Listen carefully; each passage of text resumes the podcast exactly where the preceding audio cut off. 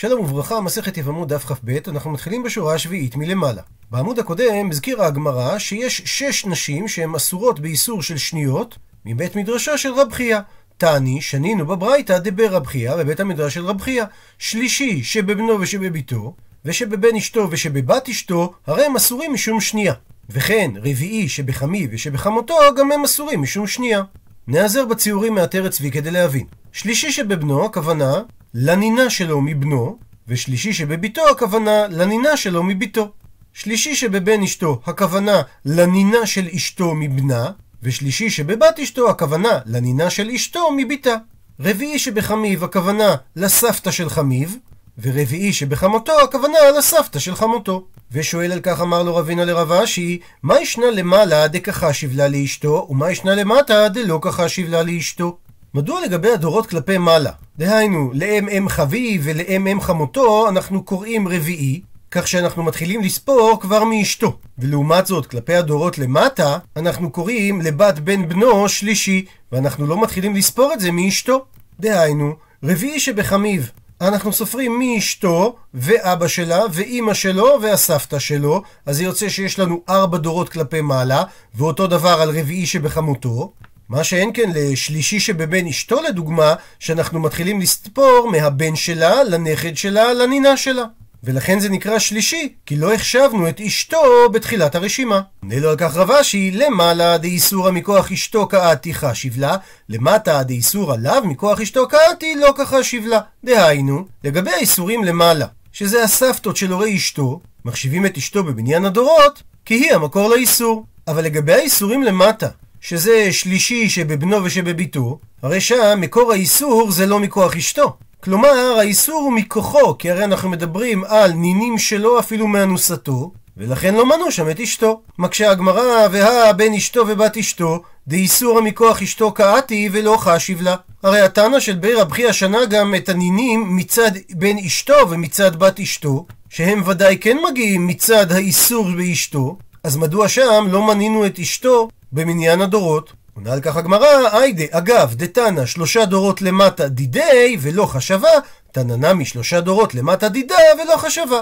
התנא הקפיד על הסימטריה במשנה, וכמו שלגבי שלישי שבבנו ושבביתו לא היה שייך למנות את אשתו במניין הדורות, אז גם לגבי הנינות של אשתו או מצד הבן שלה או מצד הבת שלה, לא מנו את אשתו במניין הדורות. ובאותו עניין שואל, אמר לו רב אשי לרב כהנא, שניות דבי רב חיה, יש להם הפסק או אין להם הפסק?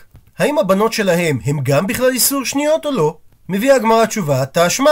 בו שמע הוכחה, דאמר רב, ד' נשים יש להם הפסק, שרק הן אסורות משום שניות ותו לא. זאת אומרת ששאר הנשים שאסורות משום שניות שלא מנויות ברשימה הזו, אין להם הפסק. דוחה הגמרא, דילמה כי כאמר רב להאי מתניתא. ניתן לומר שרב התייחס לאותה ברייתא שהסבירה מה הן שניות, אבל אולי הוא לא התייחס לשניות ששנינו בבי רב חיה. מנסה הגמרא, תשמע בו שמע הוכחה אחרת, שבברייתא של בי רב חיה שנינו שלישי ורביעי, דהיינו שלישי שבבנו ושבביתו ושבבן אשתו ושבבת אשתו, ורביעי שבחמי ושבחמותו. ורוצה הגמרא לדייק, שלישי ורביעי אין תפילו, שדווקא הדור השלישי כלפי מטה והדור הרביעי כלפי מעלה הן אסורות משום שניות, אבל יותר מזה לא אסורות משום שניות. זאת אומרת שניתן להוכיח שיש להם הפסק, ולדורות שבהמשך השרשרת אין איסור שניות. דוחה הגמרא, דילמה משלישי ואילך מרביעי ואילך. אולי התנא התכוון שמדור שלישי ואילך יש איסור שניות, ומדור רביעי כלפי מעלה יש איסור שניות. ובעניין אחר אמר לרבא לרב נחמן, חזימר, תראה אדוני, האם הרבנן אותו תלמיד חכם דעתה ממערבה שבא מארץ ישראל ואמר כך, באו במערבה שאלו בארץ ישראל את השאלה הבאה, האם גזרו שניות בגרים או לא גזרו שניות בגרים? שמצד אחד אנחנו אומרים גר שהתגייר כקטן שנולד, כך שמעיקר הדין מותר לו להתחתן עם הקרובות שלו. מצד שני, כמו שנראה עוד רגע, חכמים כן גזרו שיש עריות מסוימות שאסורות על הגר. אז מה יהיה הדין עם גר שהיה נשוי לסבתא שלו, שהיא בעצם נחשבת שנייה כלפיו, האם הוא צריך להוציא אותה או לא? אמר לי, עונה לו רב נחמן, השתא ומאי רבא גופא, הרי לגבי איסור הגר בעריות עצמם, אליו לולא הטעם שלא יאמרו באין מקדושה חמורה לקדושה קלה, לא גזרו בהו רבנן? שהרי גר שהתגייר כפי שאמרנו הוא כמו קטן שנולד, וממילא בעצם אין לו יחס קורבה לעריות. והטעם היחיד שגזרו בין גר לבין העריות זה כדי שלא יגידו שכשהוא היה גוי הוא היה בקדושה חמורה, שהרי עובדי כוכבים מוזרים על העריות, ואם נתיר לו את העריות עכשיו שהוא יתגייר, נגיד שלעם ישראל יש קדושה יותר קלה מהגויים. אז אם זה הטעם שגר עשוי בעריות עצמם שניות מבעיה, האם יש מה לשאול האם גר אסור בשניות? כי בהם לא שייך לומר את הטעם שהם באים מקדושה חמורה לקדושה קלה. הוא ממשיך את דבריו, אמר רב נחמן, גרים הועיל ועטו לידן נעים בו ומילתא. אגב, שאנחנו מדברים על גרים, בוא נגיד עליהם עוד הלכה. אחים מן האם שהתגיירו לא יעידו אחד לשני, ואם העידו עדותן עדות, אבל אחים מן האב שהתגיירו מעידים לכתחילה. והסיבה להבדל כי אחים מן האם לא יעידו לכתחילה, כי קורבת אם בגרים היא נחשבת קורבה, כי מוכח שהם אחים שהרי הם הגיעו מאותה אם. ובכל זאת, אם הם העידו עדותן עדות, שהרי גר שהתגייר כקטן שנולד דמי. מה שאין כן גרים שהם אחים מן האב, שהם העידים אפילו לכתחילה, שהתורה הפקירה את זרעו של המצרי, דכתיב זרמת סוסים זרמתם, וזה אותו עיקרון לגבי כל הגויים, שלא בטוח שבאמת האבא הוא אבא של אותם אחים, ולכן קורבת האב אינה קורבה, ולכן אומר רב נחמן שהם העידים לכתחילה. המימר אמר שאפילו אחים מן האם שהתגיירו נמי מעידים לכתחילה, כי הוא הולך לפי הכלל שגר שהתגייר כקטן שנולד דמי. ושואלת הגמרא, ומה ישנה עניין העדות מהעריות? שבדף צדיק ח' כתוב שגר שהיה נשוי אחותו מן האם יוציא, דהיינו שאנחנו מתייחסים לקורבה מן האם בגרים. אז למה לעניין עדות של אחים מן האם, לפי רב נחמן אם העידו עדותן עדות בדיעבד, לפי המימר עדותן עדות אפילו לכתחילה? עונה הגמרא, כי ערווה לכל מסורה, דהיינו הכל נושאים נשים, ולכן אם תתיר לגר לקיים את אחותו, אנשים יכולים לבוא ולטעות ולהתיר איסור העריות אפילו בישראל, כי לא כל בקיאים בטעם של גר שהתגייר נחשב כקטן שנולד, מה שאין כן עדות שהיא לבית דין מסורה, כך שגם אם תכשיר עדות אחים גרים, בית הדין לא יבואו לטעות ולהכשיר עדות של אחים ישראלים, שהרי בית דין יודעים את ההלכה וגר שנתגייר כקטן שנולד דמי. ואומרת המשנה, מי שיש לו אח מכל מקום, זוקק את אשת אחיו לאיבום, ואחיו הוא לכל דבר, חוץ ממי שיש לו אח מן השפחה ומן העובדת כוכבים. ובאותו עיקרון, מי שיש לו בן מכל מקום, פותר אשת אביו מן האיבום, וחייב על מכתו ועל קללתו של אביו, ובנו לכל דבר, חוץ ממי שיש לו בן מן השפחה ומן העובדת כוכבים. ושואלת הגמרא, מה שאמרה המשנה, מי שיש לו אח מכל מקום, אז המילים מכל מקום, להטויי מים, מים באים לרבות, עונה על כך אמר רב יהודה, להטויי, זה בא לרבות, אך שהוא ממזר. בקשה הגמרא, פשיטה, הרי אחיו הוא, אז למה אני אחשוב שהוא לא מחייב את אלמנת הנפטר בייבום? מסבירה הגמרא, מה עוד התימה, מה הייתי חושב לומר, לילף אחווה אחווה מבני יעקב, שהרי בדף י"ז, אחי יעקב היו המקור לכך שייבום זה רק באחי מן האב. ואם כך, אז אולי גם נאמר, מה להלן מדובר על אחים שהם כשרים ולא פסולים, אף כאן לעניין ייבום נאמר שדווקא אחים כשרים ולא פסולים. כמה שמלן, לכן באתנה להשמיע לנו, שגם אח שהוא פסול זוקק את אשת אחיו לייבום. מקשה הגמרא, ואימה אחי נמי, אולי נאמר שמהגזרה שווה אחים אחים מבני יעקב נלמד שדווקא אחים כשרים ולא פסולים זוקקים לייבום. עונה הגמרא, כיוון דלעניין ייבום מפטר נפטר, כמו שבן ממזר פותר את אשת אביו מייבום, הוא מפרט רש"י דוגמה, כגון אם היה לו בן ממזר והוא נשא אישה ומת ואותה אישה לא ילדה לו, בכל זאת היא פטורה מן הייבום בגלל הבן הממזר שיש לבעלה, כמו שנלמד בעמוד הבא. הפכנו דף, אז באותו אופן מזקקנה מזקיק. ממזר גורם לאשת אחיו שהיא תצטרכה ייבום, ואם אין אח אחר אלא רק הממזר והרי אסור לה להתחתן אותו, אז ממילא היא זקוקה לחליצה. ציטוט מהמשנה, ואחיו לכל דבר. שואלת הגמרא, למה היא הלכתה? איזה הלכה רוצה המשנה ללמד אותנו? עונה הגמרא, ליורשו, דהיינו שהוא יורש את אחיו הממזר, וגם ולהתאמה לו, שאם אחיו הממזר מת והוא כהן, מותר לו להתאמה לו. שואלת הגמרא, פשיטה, הרי אחיו הוא. מתרצת הגמרא, סלקא דעתך אמינא, היה עולה על דעתך לומר, הועיל וכתיב נקרא בפנים, כי אם לשארו הקרוב אליו, לאמו ולאביו, ולבנו ולביתו ולאחיו, שזו הרשימה שאליה מותר לכהן להיטמא, ואמר מר ששארו זו אשתו, וכתיב בהמשך הפרשה, לא ייטמא בעל בעמיו להיכלו. זאת אומרת שיש בעל שמטמא ויש בעל שאין מטמא. הכיצד? אז מתי הבעל נטמא לאשתו, מתי לא? מטמא הוא לאשתו הכשרה, ואין מטמא לאשתו הפסולה. שאם אשתו של הכהן אסורה לו, למשל שהיא הייתה גרושה, אז עליה נאמר הפסוק, לא ייטמא בעל בעמיו להיכלו. אבל אם היא הייתה אשתו כשרה, עליה נאמר כי אם לשארו הקרוב אליו. החנמי, ועל אותו עיקרון נאמר, מטמא הוא לאח כשר ואין מטמא לאח פסול. אז היינו חושבים שאסור לו להיטמא לאחיו הממזר. כמה שמלן, באה המשנה להשמיע לנו שמותר לכהן להיטמא לאחיו הממזר. כשהגמרא, ואימה אחי נמי, ואולי נאמר שאכן נלמד כמו שבאשתו הפסולה אסור להיטמא לה, גם לאחיו הממזר אסור להיטמא. עונה הגמרא, הטעם לאפוקי קיימה, החיה חיבו. שם לגבי אשתו פסולה, היא עומדת להוצאה, דהיינו הוא חייב לגרש אותה. ולכן היא לא נחשבת אשתו.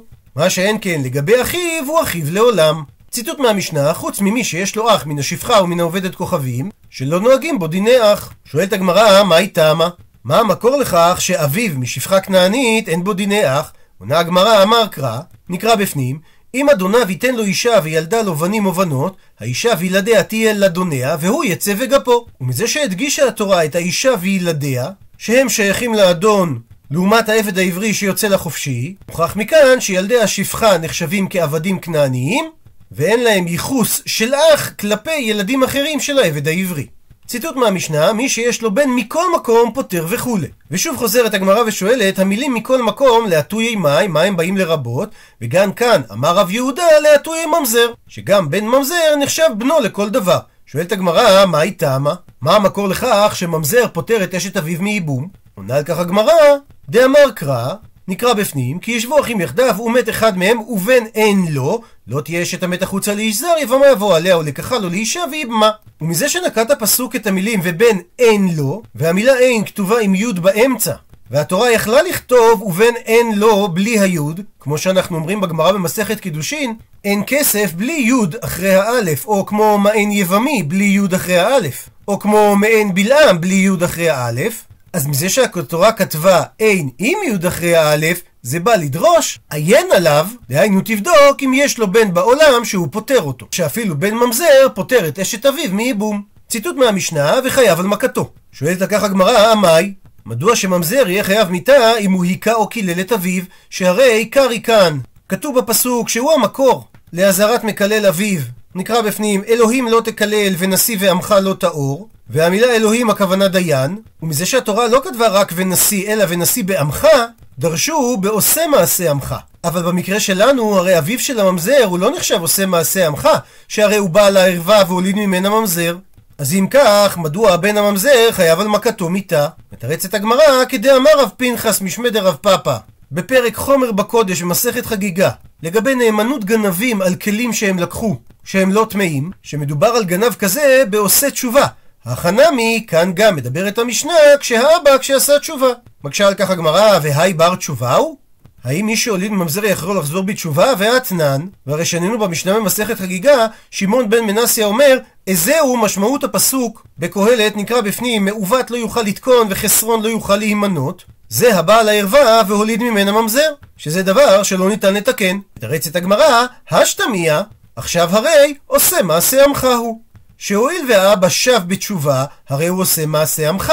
ואומנם אבונו גלוי והוא נזכר בו כל הזמן, שהרי הממזר קיים, בכל זאת מהרגע שהוא עושה תשובה, הרי הוא נחשב בכלל עושה מעשה עמך, כך שאם בנו הממזר יקה או יקלל אותו, הוא יהיה חייב על כך מיתה. מביא הגמרא תנו רבנן, שנו רבותינו בברייתא, הבעל אחותו והיא בת אשת אביו, ומדובר אומר רש"י שעל ידי נישואין נולדה לאביו ולא באונסין, הרי הוא חייב משום אחותו ומשום בת אשת אביו, כי היא גם אחותו מאביו והיא גם הבת של אשת אביו. רבי יוסי בן יהודה חולק ואומר, אינו חייב אלא משום אחותו בלבד ולא מפני בת אשת אביו. ושואלת הגמרא, מה הייתה מיו דרבנן? מה הטעם של חכמים שחייבו אותו משום שני לאווים? עונה הגמרא, אמרי, יגידו רבנן, מי יחדי כתיב? הרי בויקרא פרק י"ח כתובים שני פסוקים, ערוות אחותך בת אביך ובת אמך, מולדת בית או מולדת חוץ לא תגלה ערוותן, ושני פסוקים אחר כך, ערוות בת אשת אביך, מולדת אביך, אחותך היא לא תגלה ערוותה. ואם הפסוק הראשון כבר דיבר על ערוות אחותך בת אביך, והכוונה בין אם היא אחותך מהאונסין בין מן הנישואין, אז הפסוק אחר כך, ערוות בת אשת אביך, מולדת אביך, אחותך היא, למה לי? שהרי כבר למדתי את זה מהפסוק הראשון, אלא שמע מינה לחייבו גם משום אחותו וגם הוא משום בת אשת אביו. והמשמעות המעשית היא שיחייבו אותו משום שני לאווין, שאם הוא בא עליה במזיד הוא יתחייב 39 מלכות כפול 2, ואם זה היה בשוגג הוא יהיה חייב 2 קורבנות חטאת. רבי יוסי בר יהודה, מה הטעם שלו? אמר קרא, אחותך היא, וזה מופיע בפסוק השני שמדבר על בת אשת אביך, וזה בא למעט שמשום אחותו אתה מחייבו, ואי אתה מחייבו משום בת אשת אביו. וממילא נשאלת השאלה, ורבנן, היי אחותך היא, מהי אבדלי? מה הם לומדים מהמיעוט של אחותך היא? עונה על כך הגמרא, מבא אלו, הם צריכים את זה כדי ללמד לחייבו על אחותו שהיא גם בת אביו וגם בת אמו, לומר שאין מזהירים מן הדין. הוא מסביר רש"י, כגון שנולדו הוא ואחותו מן אנוסה, שאת המקרה הזה לא ניתן ללמוד מהפסוק הראשון שמדבר על אנוסת אביו, שהרי שם כתוב בת אביך או בת אמך, דהיינו בת אביו שהיא לא בת אמו. ומהפסוק שאחר כך גם לא ניתן ללמוד את זה, שהרי שם כתוב בת אשת אביך, והמילה אשת זה דווקא שאביו נמצא איתה בקשרי נישואים, אבל לא לגבי אישה שהוא אנס אותה. ולכן אומרים חכמים שהתורה אמרה אחותו היא, שזה בא לרבות את בת אביו שהיא גם בת אמו מן האונסין. ואומנם יכולנו ללמוד את הדבר הזה מהדין, דהיינו מקל וחומר, שהרי אם על בת אביו שהיא לא בת אמו הזהיר פסוק, אז על בת אביו שהיא גם בת אמו לא כל שכן. אלא שיש כלל שאין מזהירים מן הדין. והכוונה, כדי להעניש או במיטה או במלכות צריך להזהיר. ואם התורה לא הייתה רושמת אחותו היא, אומרים חכמים שאומנם זה היה אסור, כי את עצם האיסור ניתן ללמוד מקל וחומר, אבל אין יכולת להעניש על כך אם ההזהרה באה בקל וחומר ולא במפורש. ושואלת הגמרא, ורבי יוסף ברבי יהודה, למה הוא לא לומד כמו חכמים?